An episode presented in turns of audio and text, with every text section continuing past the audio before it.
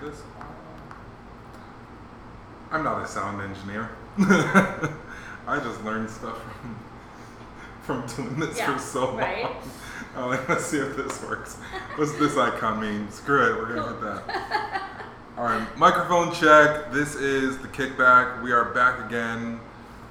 Um, back at the Hive, which is extremely exciting for me. This has been a spot that I've been looking at, um, looking at for a while. I don't live in Phoenix, in Phoenix yet, so coming down here is kind of a haul. But I'm here with April Howard, Howland. How, Howland. Oh man, I should have looked too. I always look around. I always look.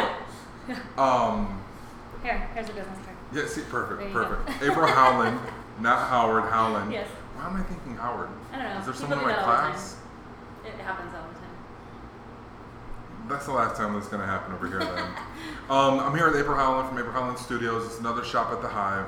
I'm I'm excited. Th- so th- I haven't been in here too too much. Um, last time I came in here, I think you may have been closed actually. Um, yeah, I think you might have been closed. So I just you know I just didn't get a chance to see. But you were telling me earlier that there are a bunch of local artists here Yes. which is super exciting. That's something that like as I've gotten older, I've appreciated more as a local artists because you know when you're a kid, you want to be Jay Z, you want to be, you know, you want Nike, you want. And Mhm. as I get older, I'm like, no, this like the local scene's It's pretty cool. nine times, like 99 times out of 100, the local scene's cool. Yeah. In Phoenix, it is hard though because this isn't LA, this isn't New York, this isn't you know the Bay. No. But We're getting there. when you say we're getting there, is that somewhere that you think you want to? Do you want to be in LA, or would you rather? What I mean by that is I think the art scene here is rising fast, especially with the urban artists.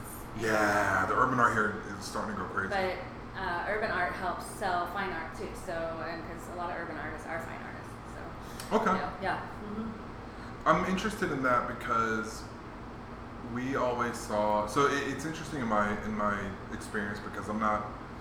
I didn't really grow up anywhere. Mhm. I had I was a military brat, and so I came up in Hawaii. I came up in Texas. Came up in California.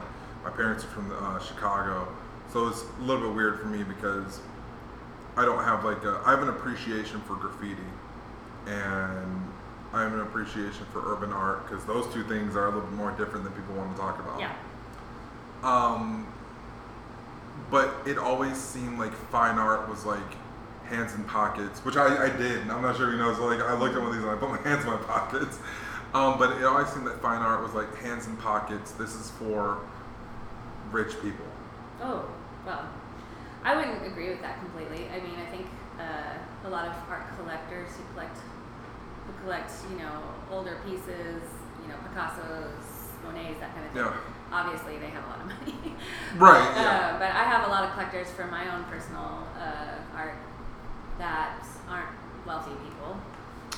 I think what's starting to happen is that I think people are starting to appreciate art beyond just like you are only an artist if you are painting. You are only an artist if you are, you know, I think people are starting to uh, feel like, you know what I don't hear anymore that I used to hear a lot, even as a kid, was, oh, my kid could do this. What makes this, you know, modern Right, art? right. And you don't really hear that anymore. Not a lot.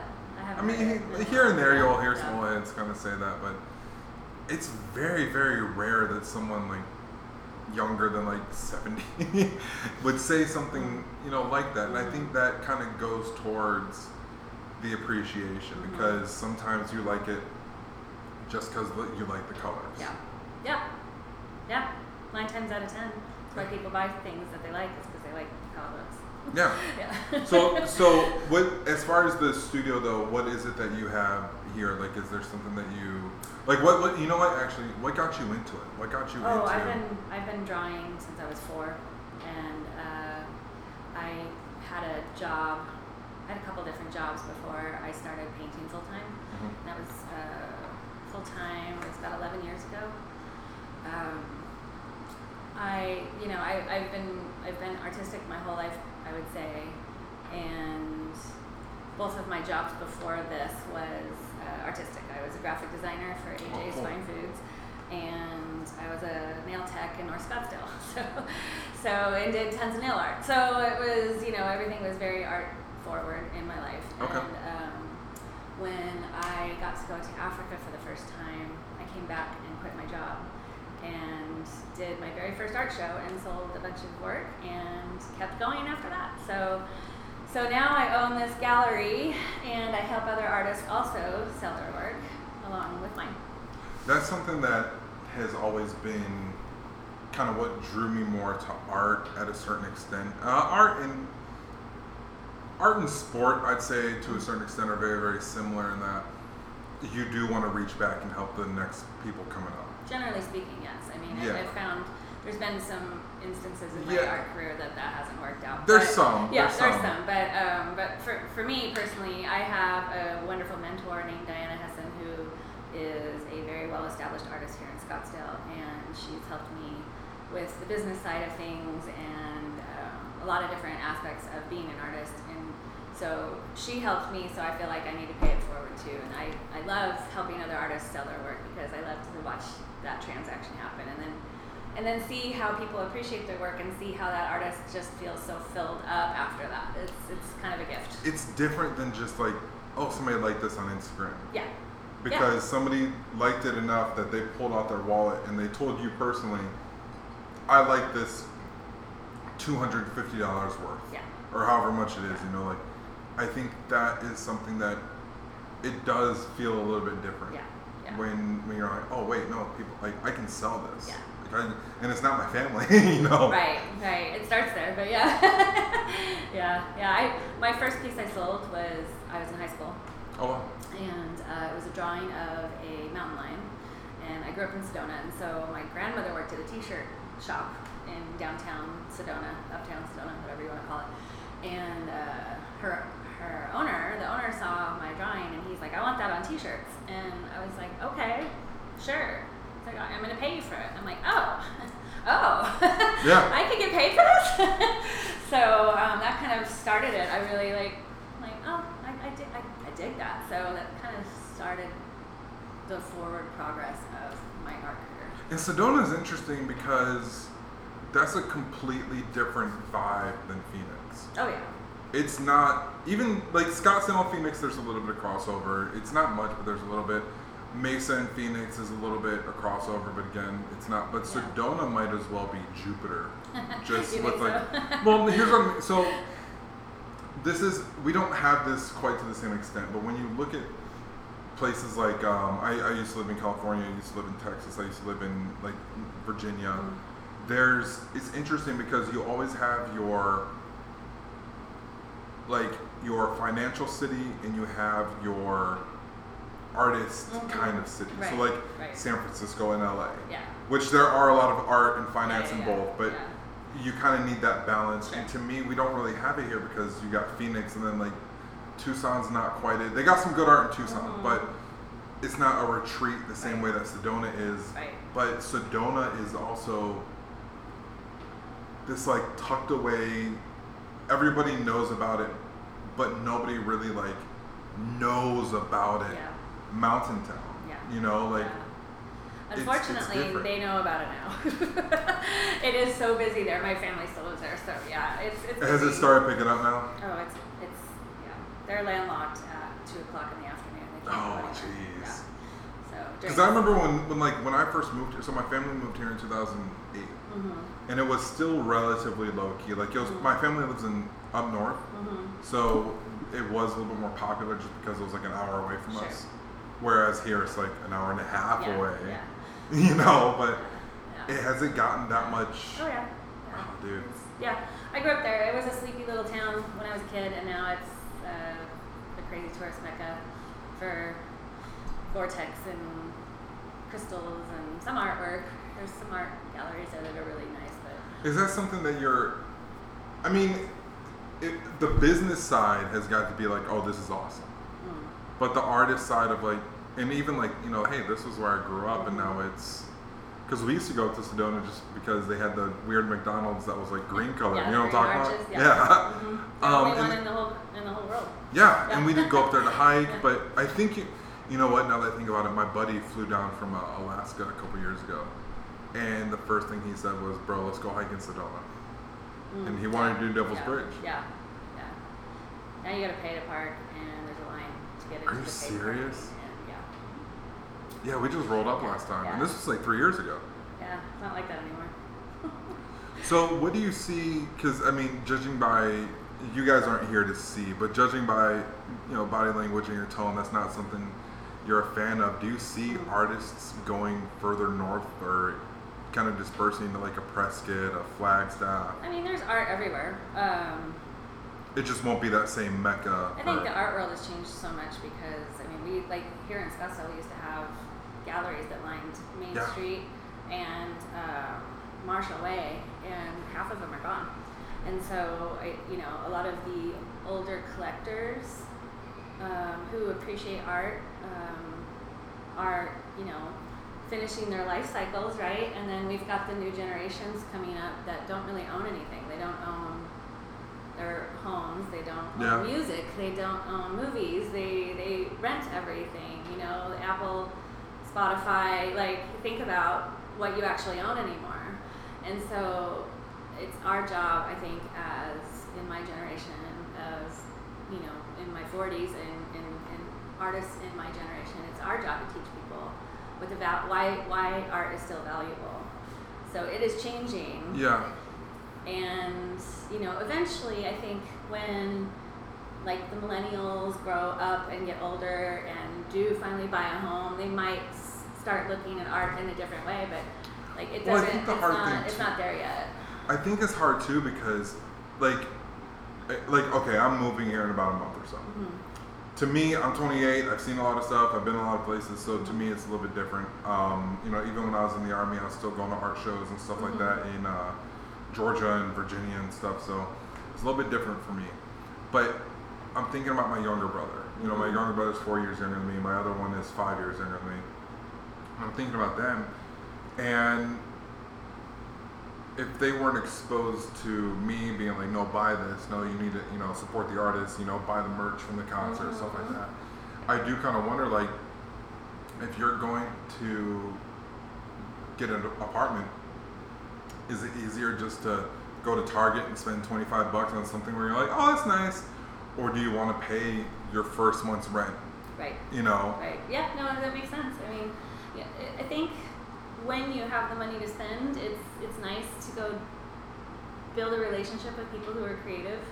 I mean i- i- when you sell art it is always a transaction and a relationship. Yeah, you know i don't i don't i, I can probably name every single person that has bought a piece of my artwork. Really. and i know them somewhat personally. Like eventually I've noticed that with my tattoo artists Yeah, because yeah. a lot of my tattoo artists also Mhm. paint or Yeah. also draw some or something. Um, there's a there's a relationship aspect to artwork, um, and it, and if and if you walk into some place and see something and, and get a chance to meet the artist or start following that artist, then all of a sudden you become interested in their life and why are they painting this and how did they get there and what what you know what inspired them to do this and, and all those things and so. Um, so yeah, I think I think selling anything is a relationship. It, art is no different in that category. That's uh, you know I, I so I talked to, to Neil on Monday. Wow, that seems like it was last month. Um, I talked to Neil on Monday, and one thing that I told her was, um, you know, I, I've been on this weight loss journey, and one of the big things was like cutting out fast food. Mm-hmm. And I feel like a lot of art now is kind of you know Spotify curated playlists, Mm-hmm. and it's collaborations with a designer, but it's not Louis Vuitton. It's Louis Vuitton for H and M. Right. You know, I feel like there's a lot of things like that, which has its place. Like, I don't Mhm. want to downplay that because a lot of younger artists, that's how they get their start. Sure. So, but as far as, you know, making people realize that, hey, this is a steak, this is not a hamburger, Right. Right. you know, how do you do something like that? How's that? You know, you just talk about it. Like every artist in here has a story. You just you just talk about it. You talk about their story. You know, um, like we've got some pieces in here right now that are uh, that are textile. Like, and why? That's so crazy and so different. You know, like what, what made them do that? And then you know, learning the story. So when we do our uh, First Fridays here at the Hive, I have every First Friday. Well, we almost every First Friday we have a new show with new artists, and so the artists are here to come meet, to come tell you their process, to come tell you why they're inspired to do what they do, and that's when we generally sell the work. So That makes sense. Yeah. I mean, I think more people, and this again, as I get older, it, it, it, it you don't realize how much story matters. Mhm. Mhm. Um, even in sports, like my brother, he, he kind of gives me a hard time. I'm a big sports fan, and he kind of gives me a hard time because you know he'll he'll kind of make fun of me and he'll oh man, well you know, if, would you even watch this if you didn't know the story? Right. And I'm like, yeah, just like you know, to me there are certain things that like you might just like painting, you might Right. just like you know basketball or whatever it is. But he's totally right. Knowing the story and being like, man, we always lose to this team, and now we're about to. Mhm. Makes it better. It does make Yeah, it better. yeah. It does make it better, and that's something that I. So I used to work in IT a lot. Like seven years, I worked in IT, and we knew that eventually everyone's fears of like, oh, like who's going to take our jobs? I'm like, yo, it's the robots, Yeah. because you're you're going to be able to automate almost everything, Yeah. probably in the next 20 years. But what you can't automate is somebody's story, Yeah. and you can't automate that kind of handmade art. You know. Mhm. Yeah. Stories, I mean, stories have been, you know, around since the, the beginning of time. I mean, Yeah. if you think about caveman days and hieroglyphs and petroglyphs and all the things, there's always oral tradition too, which Yeah. is crazy. Yeah. Like imagine like when I read uh, Homer for the first time, the Odyssey for the first time, it was like it's a fat book. And then he's like, yeah, they would just pass this down orally, and then people would make changes. I'm like, can you imagine memorizing that whole story? Yeah, right. And like telling it so often that like your you know your son and then Yeah. your nephew. That's yeah, yeah. Stories have been around forever. Yeah. It, it's it's how we relate to each other. So I think art pieces of artwork are stories being told, and that's that's part of the reason why people love to collect from artists. They love their story. They love everything. Like you know, I I have in all of the work that I do personally, all of my paintings have a story. Um, and generally have a philanthropy aspect to it like of some sort. Um, and you know, I always give my collectors the option to hear the story or not hear the story. Some people want to make their own story. Some people want to hear your story. Generally speaking, though, I would get mostly I want to hear the story. Why did you paint this certain tiger? Why did you paint this Okay. certain lion? Why did you paint whatever? So, um, I like what you said though. That they want to make their own story. yeah, sometimes I do. I, I'm interested. in. So like when you see stuff like that, is it just somebody wants to I think like somebody just ha- kind of has their own idea of what something is? like it reminds them of something. I sold a piece of artwork um, this last year, and it was a uh, tree, a big, big canopy tree with a bench underneath it. It was really simple, and uh, the lady that I sold it to came in, and she's like, "Oh my gosh, like this reminds me of sitting on the park bench with my mom when I was a kid," and that was her story. So I didn't even share my story of why I painted it. and my story was completely different. My story was it was the beginning of the pandemic and I felt so alone and secluded and here was this empty bench with this tree. That's I, I love that because it's almost the opposite. Yeah. It's almost the complete inverse, Yeah. but Yeah. you just kind of leave it up to you know what hey that's so that's kind of one thing that i've noticed um, has been a debate was what means more the artist's meaning or the observer i don't not observer but you know the the Collector, the buyer. the- yeah the collect we'll say the collector Yeah. But the collector's meaning and i've always hated that question because like it doesn't matter I mean, it only matters if you think it matters. well and it, it with like well who does it mean more to it's like Right. well that's why quantify that No, yeah. But also, people interpret things in different ways. Absolutely. Absolutely. Some people like artwork just because I like the colors. Like, oh, I've seen 500 mountain paintings, but I like the mountain painting there because I like I dig the colors. So like, you know, you just never know. Right. Yeah. And I Yeah. think that's so. I'm. I'm definitely. I'm definitely like that more with music, Mhm. and I've caught myself a few times being one of those music guys where it's like, do you even listen to the lyrics or do you just listen to the, especially in hip hop, just Right. because it there is so much being said there, Yeah. but people generally don't hear it. Yeah. And I think that that's interesting because there are some times when it's just like, and even from a creative standpoint, I, I used to think that everything needed to have a meaning, and now it's kind of like sometimes it just means that I like it. Yeah, sometimes sometimes it's that simple. Yeah. hmm For sure, for sure. So, what do you see as far as in the future with Instagram, with NFTs, with like how do you how do you move with that? It's a good question. I think everybody's asking that. Um, I it's funny that you asked that because I spent I don't know probably a good like three months just kind of learning about NFTs this year and going through the process of making one. And How do you feel about them? Um, I don't get it. Okay, okay. I get it in a certain sense. Like it's a way to to copyright your work.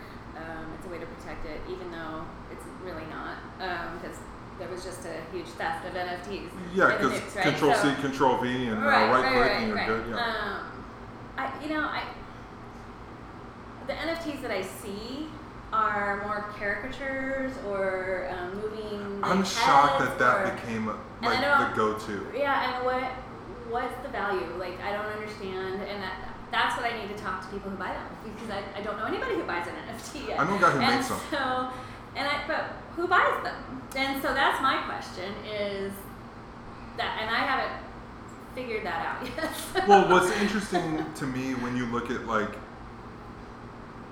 when you look at NFTs, especially, there is kind of that demographic of oh, it's this kind of person, and nobody wants to be that kind of person. Like what I've been seeing is like a lot of like you know frat bank financial bros. and what do they do with them when they buy them? I don't know. That's my other question. Like You why? sell them, but to me, what's interesting. So it's like a trading. It's more of like maybe a baseball trading. yeah, I'm like, is, Like, is this just yeah. Pokemon? Well, I had to ask. Like Pokemon. Yeah, I asked my friend, I'm like, yo, is this just Pokemon? Yeah. And my friend actually had a really, really It's a good really idea. good analogy, actually. It's yeah. When somebody somebody said it was uh, blockchain beanie babies, and I was like, oh yeah, that's, yeah. that's- yeah, right. But my friend actually told me because you know we did a whole podcast about it a couple months ago, and because I didn't get it, and I went into it thinking, yo, this is a ripoff, this is stupid. Yeah. And he kind of flipped me because what he was telling me was, yo, don't look at how these big companies are doing. It's like that's the dumb way to do it. He's like nine times out of ten, when you look at a big company doing something, they're doing it the wrong way. Right. He's like, think about it like this. Think about, he's like, all it is is a virtual receipt. Yeah. I'm like, okay, cool. And he's like, so if you own this artwork, you own the copyright to it. I'm Mhm. like, okay, cool, I'm with you. And he's like, which means that he's a musician. He's like, as a musician, I can sell you my beat, and you can do whatever you want with it, and I've already bought it. Right. Like, that makes a lot of sense for a and I'm like, okay, yes, cool. Yes. I'm like, but what about an artist? He goes, bro, they're doing it just like for no reason. He's like, this is how you license shirts. Right. He's like, this is how you license merch. This is how you do things, Right. and the artist is already paid. Right. And he's like, plus, once you own it, you can do whatever you want with it. You can flip it, you can do whatever. So I'm like, okay, cool. I can kind of see Yeah. how this works because at that point, you don't need to go through anybody else. Right. Yeah. NFTs are like completely different from fine art. And I don't think they're done. I think No. they just kind of gave us like a bunch of cookie dough. I was like, Yeah. this is an NFT, and we're like, there's nothing here. Yeah. Yeah. You didn't even mix the eggs in. It's just a bowl of stuff, dude. Yeah. Yeah. It's still very new. Still very um, out there a little bit. Is there anything you're excited to see as far as fine art goes? Um, you know, I it's hard to say like because galleries are closing down, um, and then I opened one. you know, I understand how difficult it is to uh, find buyers for art because there's so much art out there and there's so much good art out there. So um, you know, I. I, I think that moving forward, for me anyway, it's it's trying to work with people like designers, interior decorators, Yeah, like that okay. kind of thing, like you know, and then That's yeah, and that's then, and then proposing, you know, buy local art. You know, don't go to Target or IKEA. Like let's let's look at the local artists here and put a price tag on that when you're showing, you know, this space or this home. Or You know, that's actually a really good idea. Yeah. If you just had it a showing where it's like, I think that would work yeah. because. I, I, I think that system makes a lot of sense yeah. for a lot of reasons too. Yeah. Because it it's going to be more unique than just going to IKEA. Right. Shout out to IKEA's meatballs. I know they're not that good. I don't care. They're okay. They They're okay. Um, I'm half Swedish, so I, you know I have a lot of Swedish Yeah. family. Um, and it's funny because like my dad and mom can make like really good Swedish meatballs, Yeah. and then the meatballs from IKEA were like I can make it. You know, me and McDonald's both make good burgers Right, too. It's like you know, it's kind of like that. right. But it's it is different for art just because. What I kind of envision a little bit with NFTs, and I, I could be completely off base with this, but so I just did a big commission painting of dolphins Cool. um, for a couple in California, and uh, that's what I used to build my first NFT was that image. And so I went in and I learned how to make, you know, I bought the program and learned how to use it, make it move so the water moves, like the dolphins look like they're Yeah. splashing in the water. And that was my NFT. And then I figured out, you know, all the back end stuff like how to um, copyright it, how to do all that, how to list it, how to do that. And then it sat there. And that's what I'm like, okay, now what do I do? but what I kind of envision for futures, for future art collectors, maybe even future NFT collectors, is um, you know we have those TVs. You've seen them in like up, upper class homes where they look like just a picture frame. Oh yeah, yeah, yeah, yeah. yeah. So like I could see fine artists going that direction a little bit. Like if you buy the painting, you have the option to have the actual painting or have the NFT digital version of that painting. And you can show it on that TV, and you can That's change really your good idea. artwork out. So That's a really, for really art collectors, that's cool because then you don't have to store uh, actual factual canvas or or board or whatever it's painted on. Yeah. But you have a catalog of different art that you can show for different events, for different uh, Yeah, that's a moods, for really, different- really good yeah, idea. so I kind of think for fine art that maybe where it may be where it could it could eventually lead to, you know, but I, I haven't seen it yet. So um, I can definitely see it going that way. Um, what's been interesting, I've noticed, is a lot of hip hop artists have started getting into the fine art side of things, mhm. and it's guys that you wouldn't expect too. Mhm. And what's cool about that is that like, so this guy, I, I it's a very famous painting, and I'll, I'll show it to you later, but he made it the cover of his album. Mhm. And on the digital version, like just like what you were saying, the album cover moves, Mhm. and it looks super cool. yeah, yeah. And I'm wondering too if is fine art on the way back just because we have people talking about artists now because thi- that wasn't happening before. We didn't know who a lot of these, you know, Yeah. like people who are still doing fine art. Like we know Yeah. Picasso, we know Right. Dali and stuff like that, but we don't even think about oh this is still happening. Yeah. Oh, you're never gonna like shut creatives down. Creatives are always gonna create. You know. I think it's just because fine art isn't the style right now. I think it's coming back, but I think it's just not. We for the past you know ten years have been worshiping like Banksy, Right. and it's it's cool. I like a lot of the stuff he does. Um, one of my friends actually does urban art. Yeah, urban art, and he said, "Bro, it's all stencils. Like, you know, Right. who cares?" Which he's right, but but I do think But he's got an aesthetic that pleases people, and he's got Yeah. a message that pleases people, Yeah. most people, or it doesn't. That's kind of the point of art too, is just to get people talking. I think that's what is going to help too, is because I think abstract art has really done crazy things. Like there's a lot of really cool abstract art out there, but I've noticed that even in fashion, people are looking at more abstract art of things. Mhm. Like that's why the you know the, the piece that you're working on right there. That's why it's so interesting to Mhm. me, is because there is a lot of abstract to it, but you can tell that it's a thing. Mhm. Right. And I think that you're gonna see everything kind of cycle back into each other.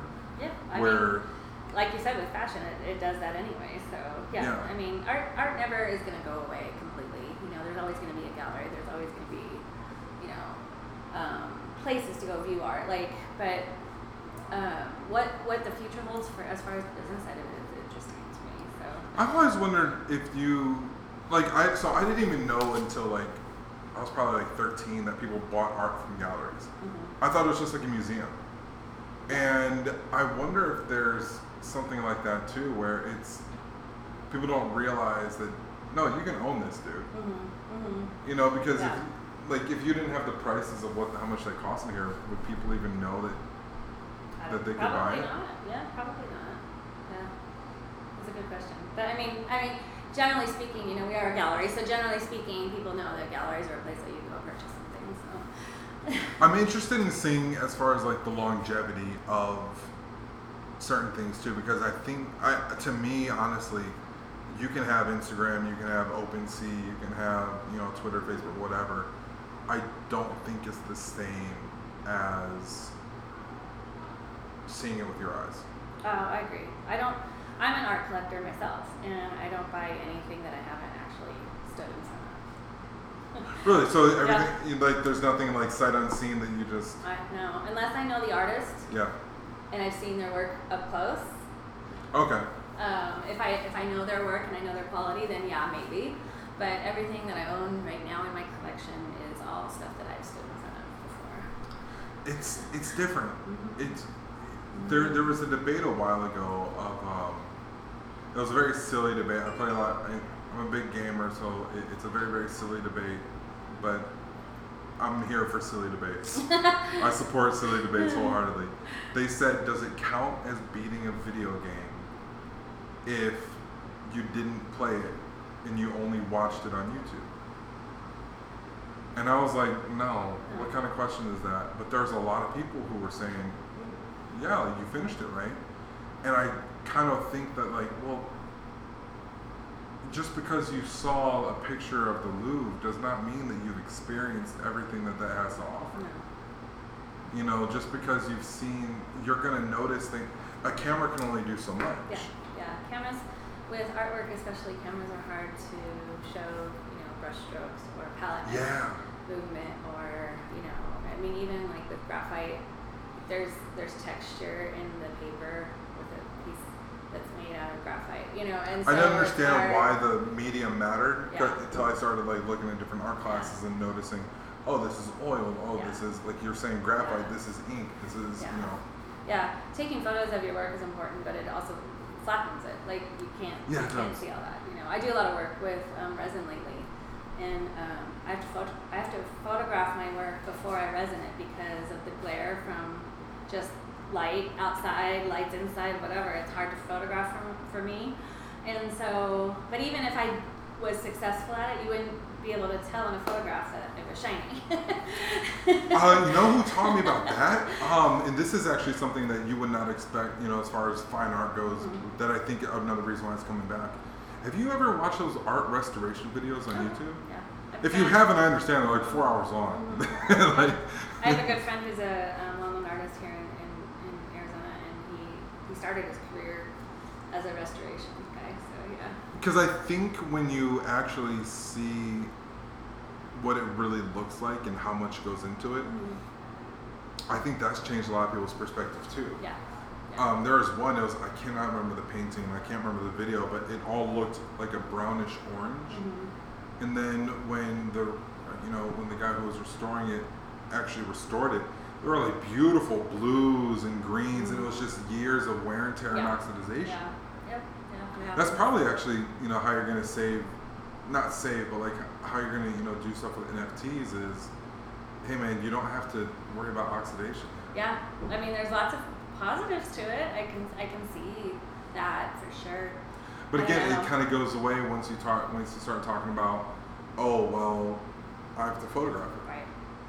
You know, it's not gonna Yeah. be the same as You having. don't you don't you don't see all the fun, all the fun intric intric intric details that they that you do. You know, like like this artist over here. You can't see it obviously on on this podcast, but um, the one with the white in the middle, she painted with her hands.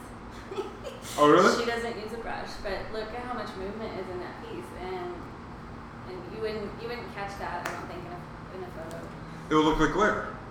It just looks flat. Like right Or now, there's a lot like, of yeah. What's that on my phone, man? yeah, like right now, I feel like there's a lot of depth in there and stuff, but the camera just changes it so much. So It does. Yeah. It does. It, it, it's funny too because even pictures of pictures, yeah, it Yeah. just doesn't. no, there's not the vibrancy, the depth, all of that stuff is is off. Yeah. Yeah, it's not. It's it's not quite.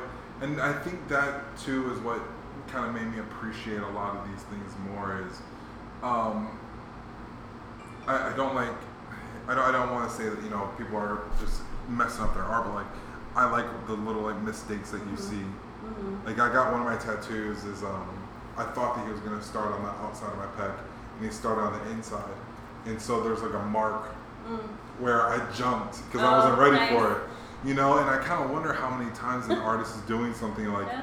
a kid yelled, or like you know a cat like ran by or something Yeah. like that, and you just you don't get that same Yeah. Yeah. that same energy. Yeah, yeah. that's true. I had I did a piece um, a while back, and it was of the American buffalo, a bison, and uh, it was on a piece of wood, and I resined it, and I left it. You know, when you resin a piece, you have to like let it cure for 24 hours before Okay. you really want to handle it. And uh, I came back in to check it like the next day, so it was still curing.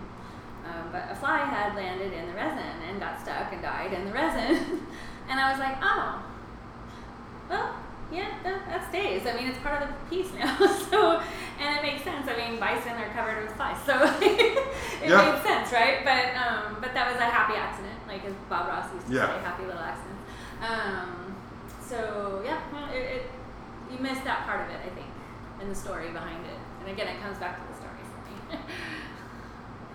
That I, I think I love those stories too because I like seeing how art made itself. Mhm. You know, sometimes it's like I said, I, I hang out with a lot of musicians, and sometimes it's like a, great example from a very popular musician. Uh, Kanye West had a song a couple years ago where he did the drums, Mhm. and he just said pa pa pa pa pa, and people were like, "Yo, why did you do that on the drums?" And his answer was, "I couldn't figure out how to make the drums work on the sound without compression or without you know the compression being off. Right. So I just did it, Yeah. and it was a test. And then someone heard it, and they were like, "No, that's got to stay." Yeah, we're gonna use that. Yeah. and I think Yeah. that's one of the coolest parts of art is something where it's like, this blue is really weird, you know, with this black, or this purple is really, you know, screw it. Yeah. We're just gonna do something different. Different, yeah, yeah.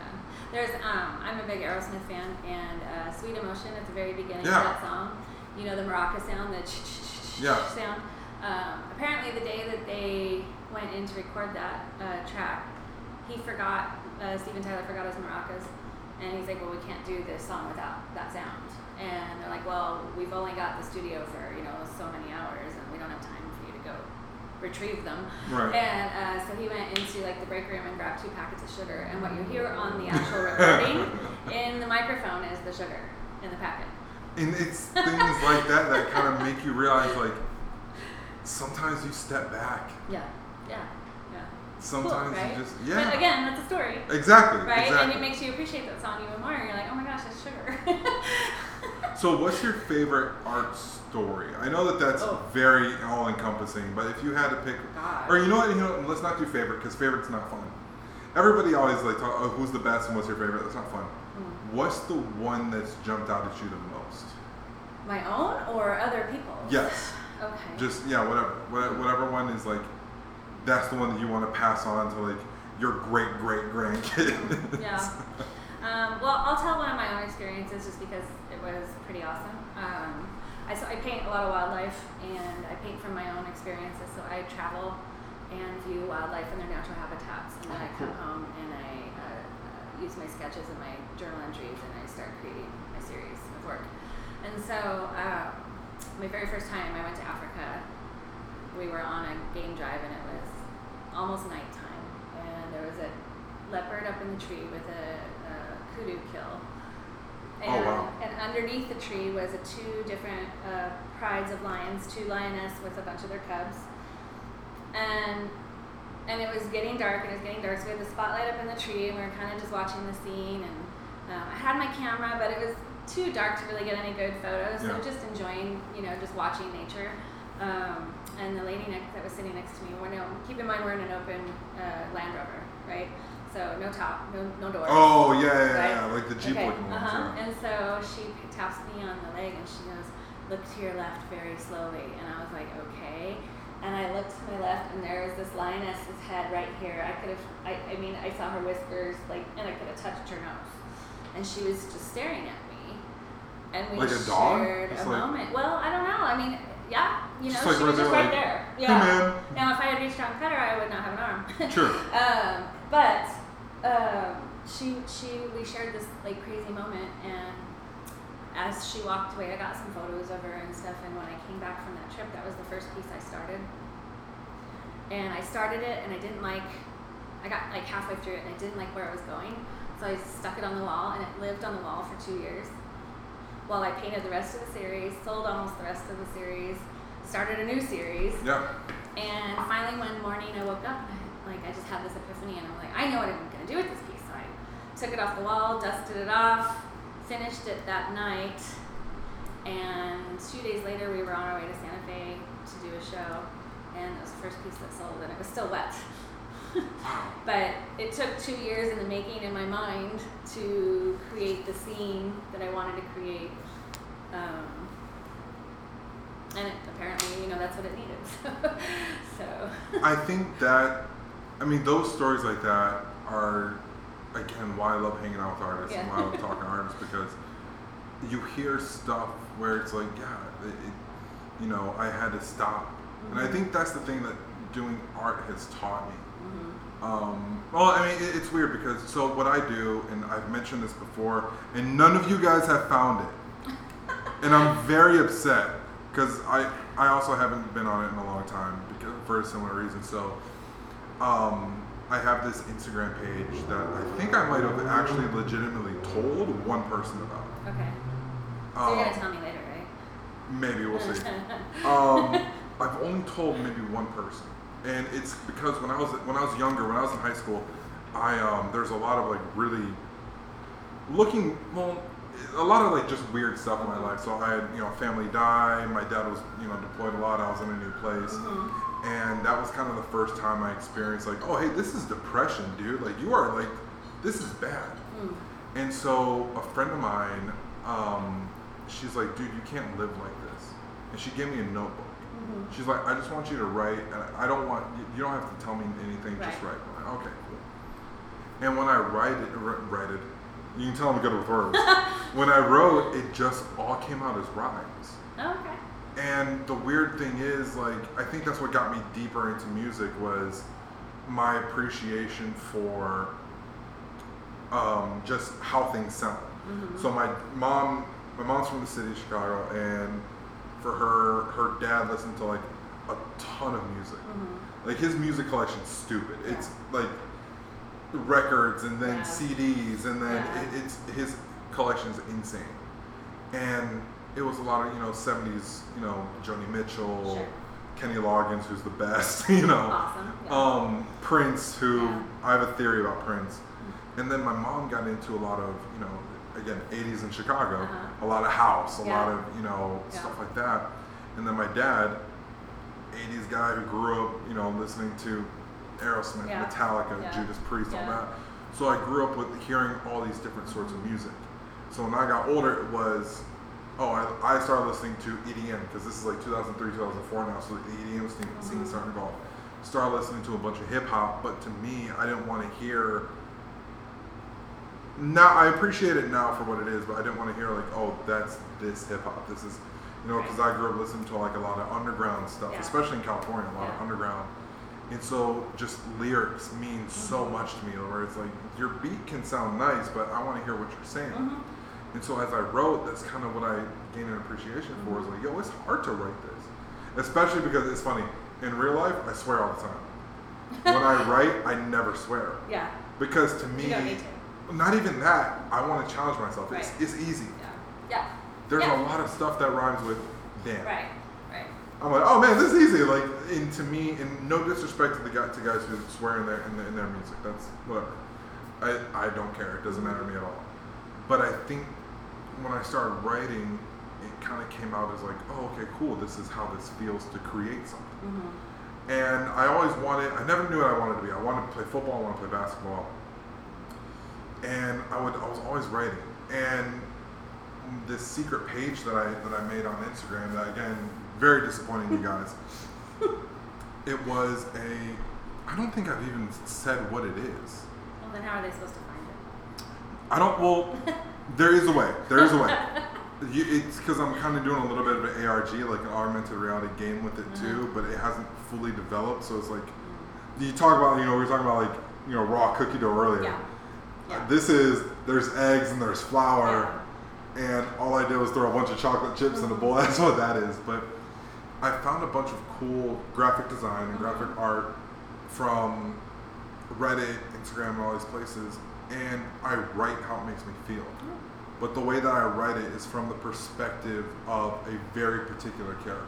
Okay. And I've noticed that there are some times when I'm like, I know I'm far, I'm forcing it Mm-hmm. because to me, you know, in my mind, which is funny because how I am with the rest of my life, but like how regimented, like yo, if you're a rapper, it is 16 bars, Right. three verses, Right. a hook, that's it. Mm-hmm. And then now I've kind of been experimenting with, well, what if we did 24 bars? What if we did AABB, AABB? Yeah. What if we did ABAB, CCC? Yeah. You know, like what if we tested, what if we use the same word, because I hate using the same word twice, but what if we use the same word as the hook? And remember, you can't swear. Yeah. You know, so I- it's been challenging to do that. And the thing that I've learned about patience is just like, dude, you're not in a rush anymore. Right. You don't have a deadline to do. That's why, that's another reason why I love it being secret is because I haven't touched it maybe like two months. Okay. Yeah. Yeah. And Yeah. That painting's been on the wall for two years. yeah. And I think just People the, would ask me too. What are you gonna do with that? I'm like, I don't know. I don't know isn't that the most freeing thing is to like to not know away. something? I don't know. Like I don't know. I've seen people sell unfinished work. Yeah. Yeah. And it's just like, no, I like how it is. And you're like, Yeah. really? Yeah.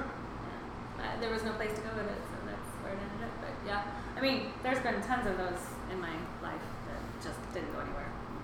It's funny too. painted over, or you know, yeah, and I, I think the fun part of that is, you know, there's times when I've completely, where I've come up with like, yo, this is a dope two bars. And then I leave it and I'm like, that wasn't a dope two bars, you know, like, Yeah. I'm done with this. But heck, Do you know um, Billy Joel, uh, Scenes from an Italian Restaurant? You know that song? Yeah. Yeah. That's four different songs he started. So next time you listen to it, go and listen. And there's four different stories in that song. And then he meshed them together to make one song. So interesting. it is, and just because you can tell, like, there's some songs so you can tell like how frustrated they were. It's like Mm-hmm. we gotta do this another take, and then eventually you're like, dude, this is what we're gonna do. Yeah, no, I thought that was interesting. I heard an interview with him. And I love, uh, as an artist and a creative, I love listening to interviews with uh, musicians because they're always fascinating to me. But, um, but Have I you watched Tiny Desk yet? No, not yet. The NPR's Tiny Desk. Not Oh yet. my God, it's. It, I think it's honestly the best thing that's happened to music since Napster. Cool. I'll check it Just out. Just because you want to talk about telling stories, Mhm. they they don't tell you to tell stories. Right. They're like, but it's literally like this size, and you've got musicians, and sometimes they tell stories. Like Usher was just on, and he brought a full band again to something about this. size. Yeah, yeah. And he was telling stories like, yeah, this is something that you know really put me on the map, and honestly, I didn't think that it would really go that far, Mhm. and blah blah blah blah, and Mhm. Just it adds so much depth to Yeah. it.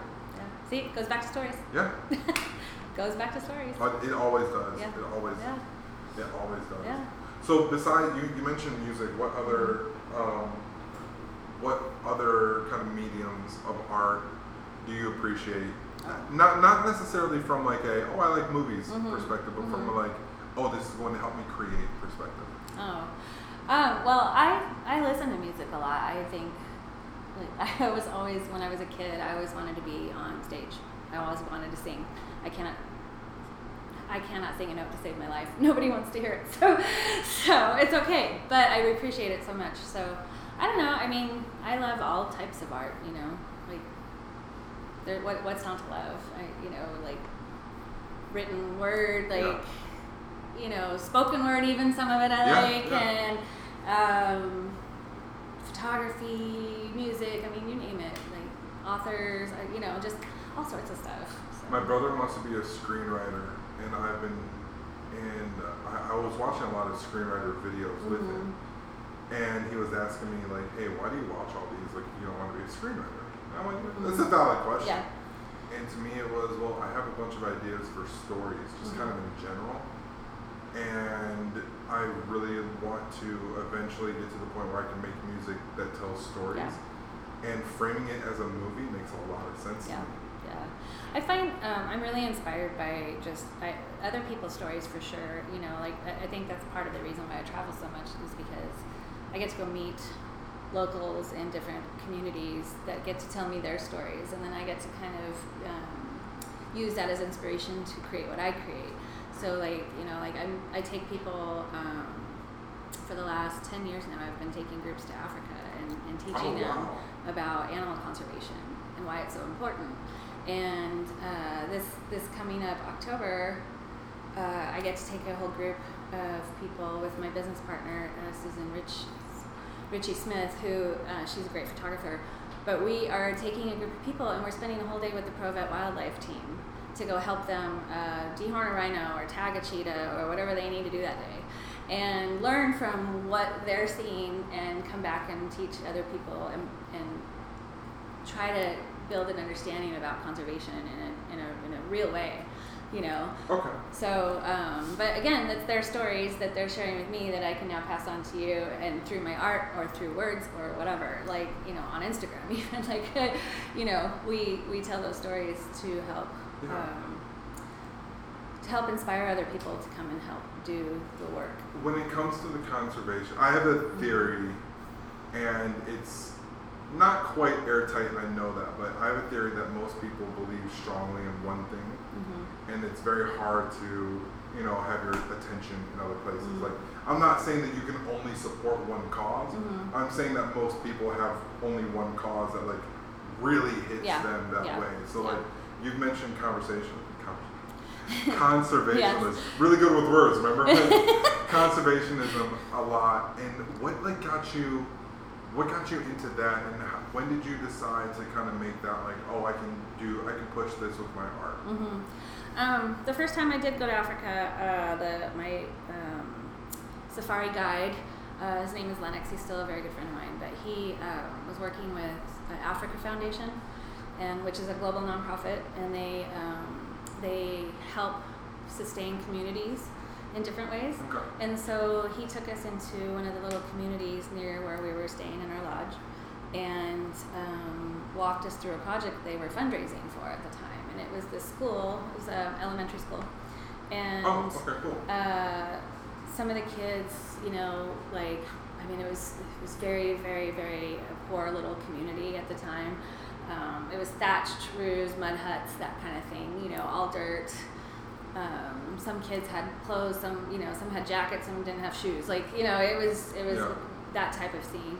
And we go in and um, we learned that uh, kids get their one meal a day at school generally. And their kitchen was a pot with rocks underneath it, and that fed 500 kids every day.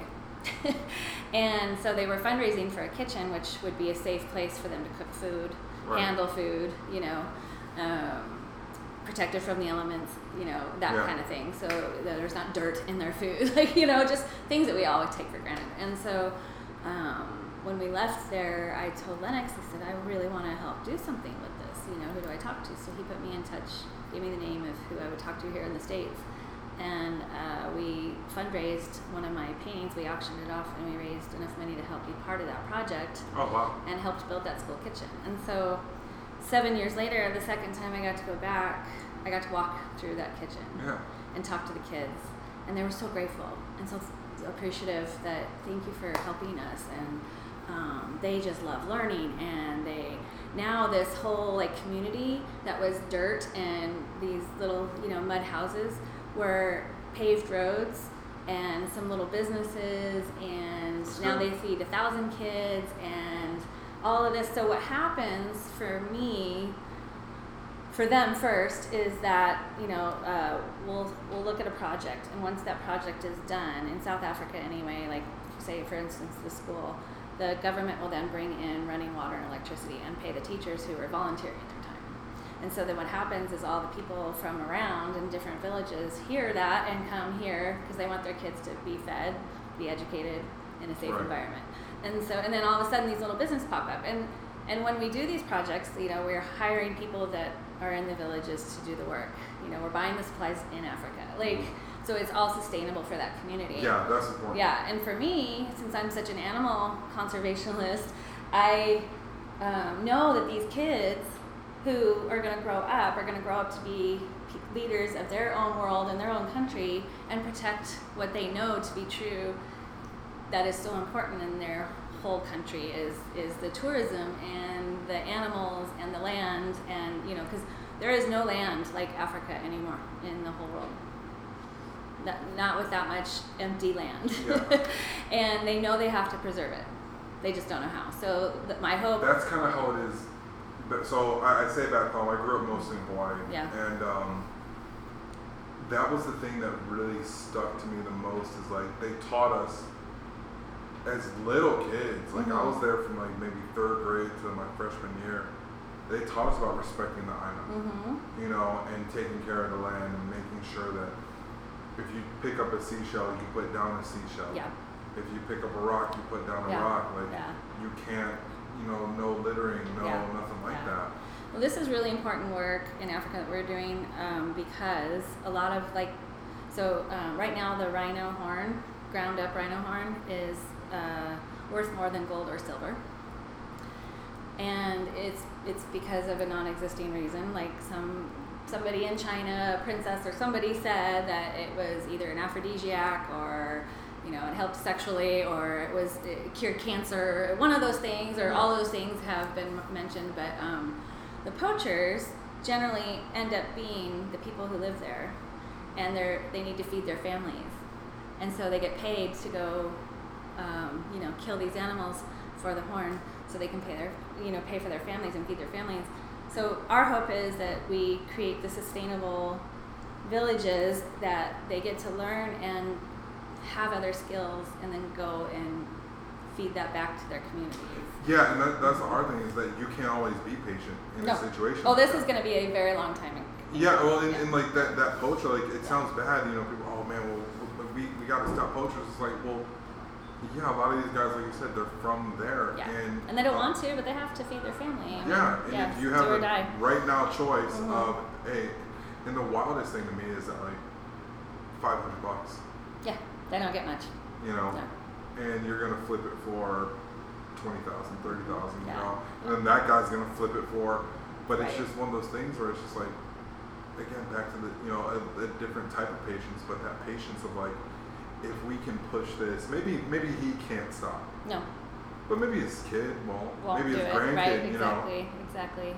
So yeah, so I think um, you know that as far as being an artist for me anyway, um, and painting from wildlife and nature, that that's what fuels me. Is Do you consider it like political or social work then? definitely social. Okay. Some of it's political. I mean, we have to work with the African government. The, Yeah, the foundation does. You know, um, I don't personally because, I, you know, they work with the foundation. But um, but I, I I've understood a lot more now just because I've Yeah. been there and talked to people and you know, so it's it's pretty it's pretty I think important Most, work I think. And I think most art does get better when it does have a little bit of weight yeah, added to it. yeah, And, yeah. again, goes back to the story. Yep, always, Goes back to the story. always.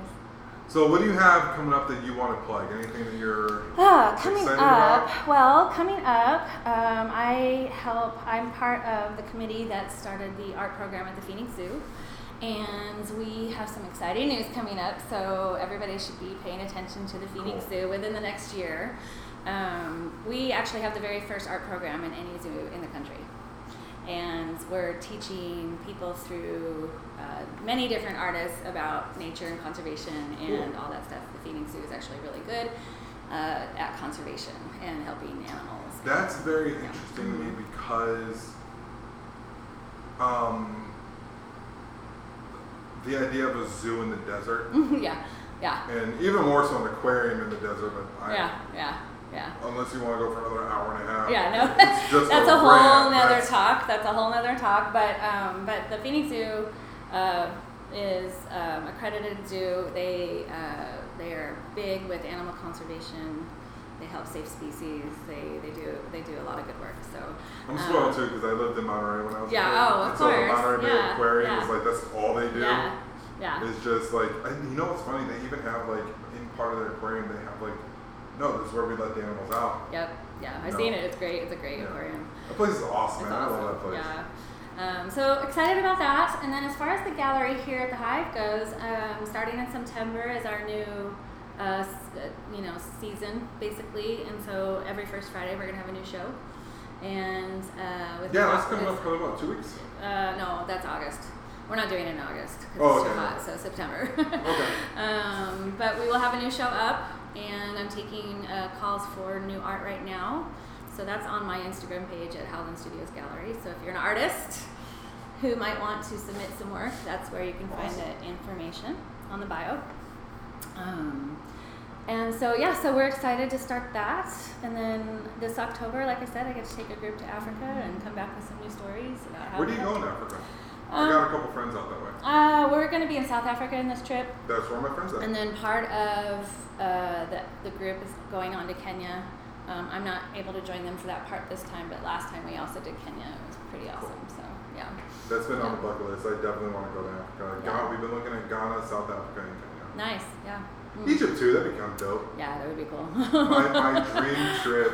Um, God, it would take so much money to do this. I'd have to win the lotto to do this, but it's uh, it's Casablanca, hmm Marrakesh, Nice. I think Uh-huh. is next. Milan. Yeah, that's, going to be an expensive one. You know what? I priced it out. It's not hard to get there. no, it's just living there. It's hard there, to yeah. be there for yeah. more than like three yeah. days and not spend Yeah. thousands. No, that's true. But, you know, you'll get there. Maybe a little at a time, but you'll get there. Oh yeah, yeah. I, I, I, I told my friend like, yo, when we get like stupid rich off of winning the lotto or Mhm. something, all that money is going straight to Yeah, going straight to that yeah. trip. But Yeah. I appreciate it, April. Thank you for sitting with us. I appreciate, especially especially because uh, I think technically you guys are close to it. Um, technically, I am, but that's okay. Uh, I was it was I was happy to do it, and I can't wait to hear uh, how it sounds. But before we go, I have one question to ask Yes. you. what in the future, as far as art goes, and we're talking like paintings or sculpture or something like that, what do you see yourself buying? Because you're a young man. What do you see yourself buying, or do you see yourself buying anything? Wall art for sure. Yeah, Wall art for sure. Okay. Sculptures are a little bit tougher to Yeah. do just because it's but you see yourself buying from an artist Oh, that, yeah, that yeah, you yeah. know or that you appreciate, or I've bought some prints from artists Mm-hmm. before. Um, oh, I know a lot of guys who do graphic design Mhm. and who do that style, but there is a um, my my background is very interesting because I have a lot of tech background. okay, yeah. And So you're probably attracted to that more graphic kind of style. Not necessarily No? though, because at the same time you gotta realize uh, we are like taking computer classes in Hawaii. Mm-hmm, mm-hmm. So there's that dichotomy, Yeah. and I think there is something to be. For me personally, it was like when I have a house, I Mhm. want to do this. Um, I've also considered like, hey, what if instead of like just buying a print, what if I just called an artist and I was like, yo, that wall's yours, dude. Yeah, that's awesome. That would be great. You know, like how cool would Yeah. something like that be? I Yeah. think something like that would be really, really Yeah. awesome. Cool. Um, I, I want to do something different, and there's um, those pieces, the, the more Mhm. physical, you know, pieces, Mhm. something like that. I think would be awesome.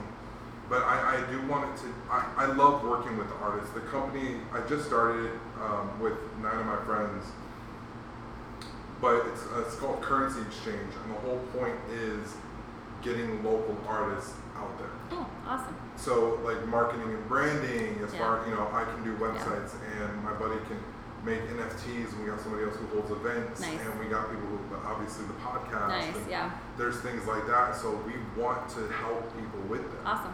You know, um, like I said, I'm a big sports fan. I grew up playing sports my whole life.